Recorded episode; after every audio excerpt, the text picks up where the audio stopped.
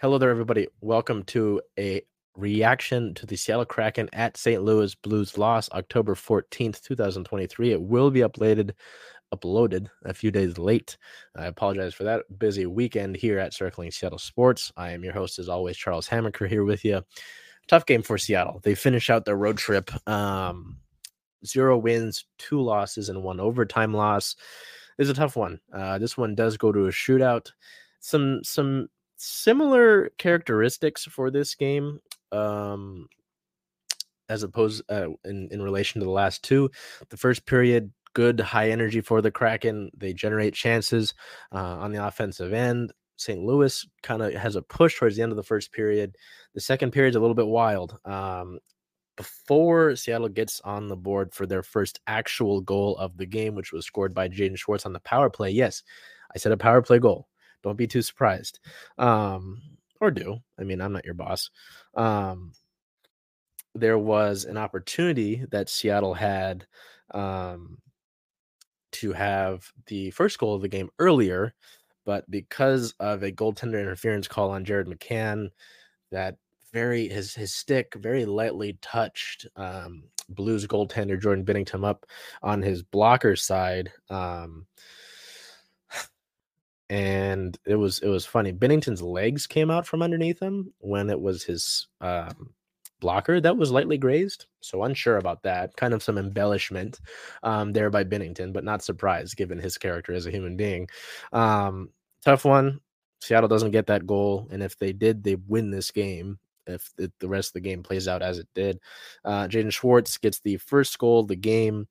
Um, 40 seconds into the second period on a power play. It's a power play goal. He gets the tip in off the assist from Oliver Bjorkstrand and Vince Dunn. Uh, the Vince Dunn assist is his 100 point, 100th point as a Kraken player. So that was nice to see. Uh, just unfortunate that about seven minutes and some change later, St. Louis is able to answer with a goal of their own as Jordan Kyrou. Uh, the Blues really were kind of the Blues and the Kraken were going rush for rush, uh, and Kyrou is able to score uh, St. Louis kind of gets an odd man rush there um, and beats Joey Daccord, who's got his first start of the season. So tough one there. Uh, it's tied up, goes into the third period. No one's able to score there. In the overtime period, Seattle dominates the puck heavily to not the amusement of the Blues fans in attendance at the Enterprise Center. A lot of booing.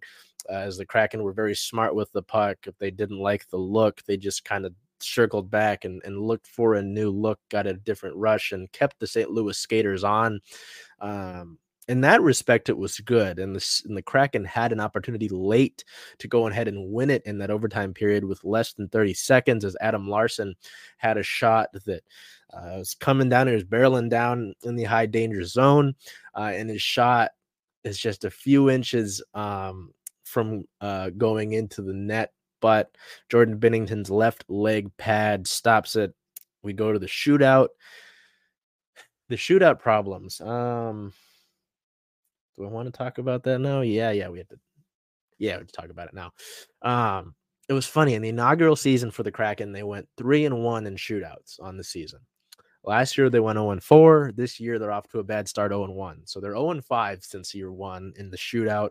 Um, yeah, the shootout doesn't they they tried some different players this time around. It was Matty Beniers first, then Oliver Bjorkstrand and Jordan Eberle. All three of them fail, unfortunately. Uh, Binnington has a relatively solid night, which I say begrudgingly, given the character of him as a human being. Um, and only one Blues player scored. It's Thomas, Jordan Thomas. Um, ooh, I don't believe his name's actually Jordan. I could be wrong. Uh, Robert Thomas my apologies. I had Jordan Kyrou in, uh, in my head there. Uh, Robert Thomas scores on the last attempt that St. Louis had and wins it there for them. The Kraken get one standings point. That's fine. Uh, now we'll go into some of the other stuff. Jo- Joey Daccord in his first start of the season, uh, he looked good. Joey looked good in his first start of the year against the Blues. Uh, as you can see on your screen here, little Joey with this photo by Matthew.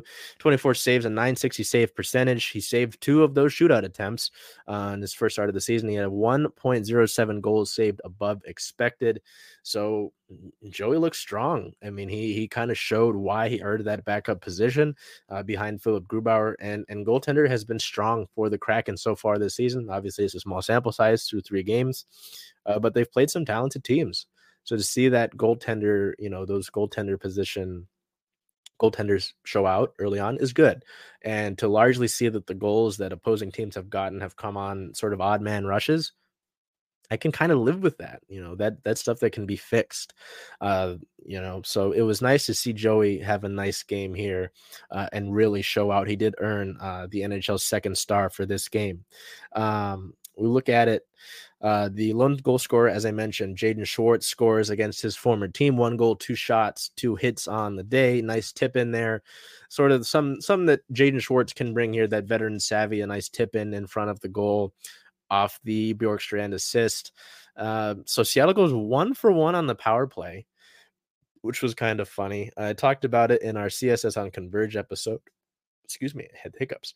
Um, the last two power plays that the Kraken have had, the second one in Nashville looked really good. They didn't score on it, but it looked really good. Uh, and then this one that they scored on in St. Louis, the only one they got, head coach Dave Hakstol did say that he thought that they should have more than the one um, from this game.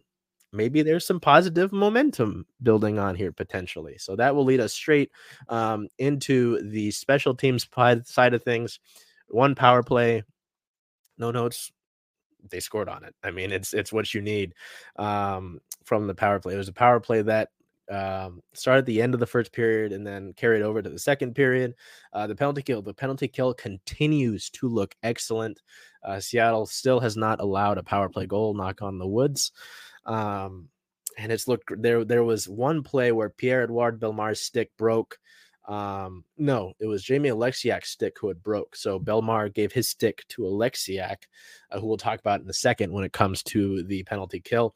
Um, and Bellemare, it was like if you're a soccer fan, uh, a cross had come into the box and you're trying to play it with your foot and you kind of dive at it and you kind of stab at it with your foot. That's what Bellemare did to block a pass and essentially make a clear during one of the the penalty kills. And Jamie Oleksiak too, uh, he had a excellent game on the kill in this one. Um, whether it was his physical play uh, or his shot blocking ability, and he had a great game overall, not just on the uh, penalty kill. So the kill continues to look good, and maybe with how the last two power plays have gone for the Kraken, there's some momentum building right now for them. Uh, we look over now. There was no update on Brandon Tanev. Uh, he did not go into morning skate. It was an optional skate uh, ahead of the St. Louis game. And there's still no sort of update on Tanev. We'll look here. Um, yeah, still undisclosed. So there's nothing officially from the team about what the injury is. It likely is a head injury. Uh, as you've seen by now, uh, Vegas forward Brett Howden, who did lay the hit on Tanev in the opening night game, was suspended for two games um, after that. So there's no update. Uh, people did point out that there was no corresponding call up from Coachella Valley, the AHL affiliate of the Kraken, uh, to replace Tanev's spot. So m- there might be optimism that he'll be back sooner rather than later, potentially. Um, some point during the upcoming homestand on the 17th, 19th, or 21st. We'll have to see that. We've got practice uh, by the time you're seeing this today, uh, Monday the 16th. So we'll ask about that. Um, Follow us on social media for that in real time, uh, but no update on Brandon Tanev as of right now. Uh, that leads us over to the end of it uh, with the road trip. Um, it's tough. No wins, two losses, and one point uh, off that overtime loss. Seattle, as you can see, as I remove the banner now, only scored two goals over the course of the first three games. Um, as I've kind of talked about in the last two reaction videos, I don't think it's anything necessarily Oh, wait. Oops. Wrong banner I got rid of. Sorry about that. I'm not too overly concerned right now um, about the lack of goals. I think this is just a bad bounce situation right now. The Kraken have been able to generate really solid. The shot quality against Nashville uh, wasn't really great. Um, here in St. Louis, they probably they were a few pipes away um, from some more goals, and they they should have had that other one. Uh, there should have been a Vince Dunn goal on the goalie interference call uh, against McCann uh, that Binnington embellished. But I, I really think it's just one game where the floodgates open and then things uh, go from there. A lot of people have pointed out, oh, I miss Donato and Sprong and Geekie, and I understand that it's fair to miss players, but um, you know, the fourth line last year was very offensive minded uh, with those three players in particular. Um, and you look at this this group now, the fourth line will include Tanev, even though he's injured, with Tanev and Bellemare and Kartye, uh, Yamamoto, not so much in regards to what I'm about to say. They're very they're much more defensive minded. Um, so you probably won't see that sort of offensive production that you got from those three that I mentioned, and Donato, Geekie, and Sprong that you will this year. Um, but the shot production is there right now. The quantity is there. The quality has been there. Uh, I think it's a matter of time uh, before they're able to start generating. Uh, the goaltender play looks good. The penalty kill has looked good. Um, defense has had some mistakes. Uh, so I'm I, am sure those can be cleaned up as well. As I mentioned, some odd man rushes have gotten the other team's goals um, in early in the season. They played some good teams. Uh, Vegas and Nashville have some good roster uh, makeup, and, and St. Louis as well has talent still. So uh, you I'm really not too worried about it. Um, but it's going to be a big homestand coming up. So we look at it here. The next game that the Kraken play is Tuesday, October 17th versus the Colorado Avalanche. It's the first time that they'll meet the team that they bounced in the first round of last year's Stanley Cup playoffs in seven games. Uh, it'll be a big one. It's going to be on ESPN. It's not on the Root Sports broadcast. Uh, it's a seven o'clock puck drop. If you are coming to the game, there is a camper mug giveaway. So that's kind of cool. Um, but yeah, you've got Colorado to kick off the uh, homestand, the three game homestand. Colorado on Tuesday, Carolina on Thursday. Carolina, who just got beat by the Ducks, um, six to three. And then on Saturday, you've got the New York Rangers. So it's it's three teams that made the playoffs last season. It's not going to be an easy feat.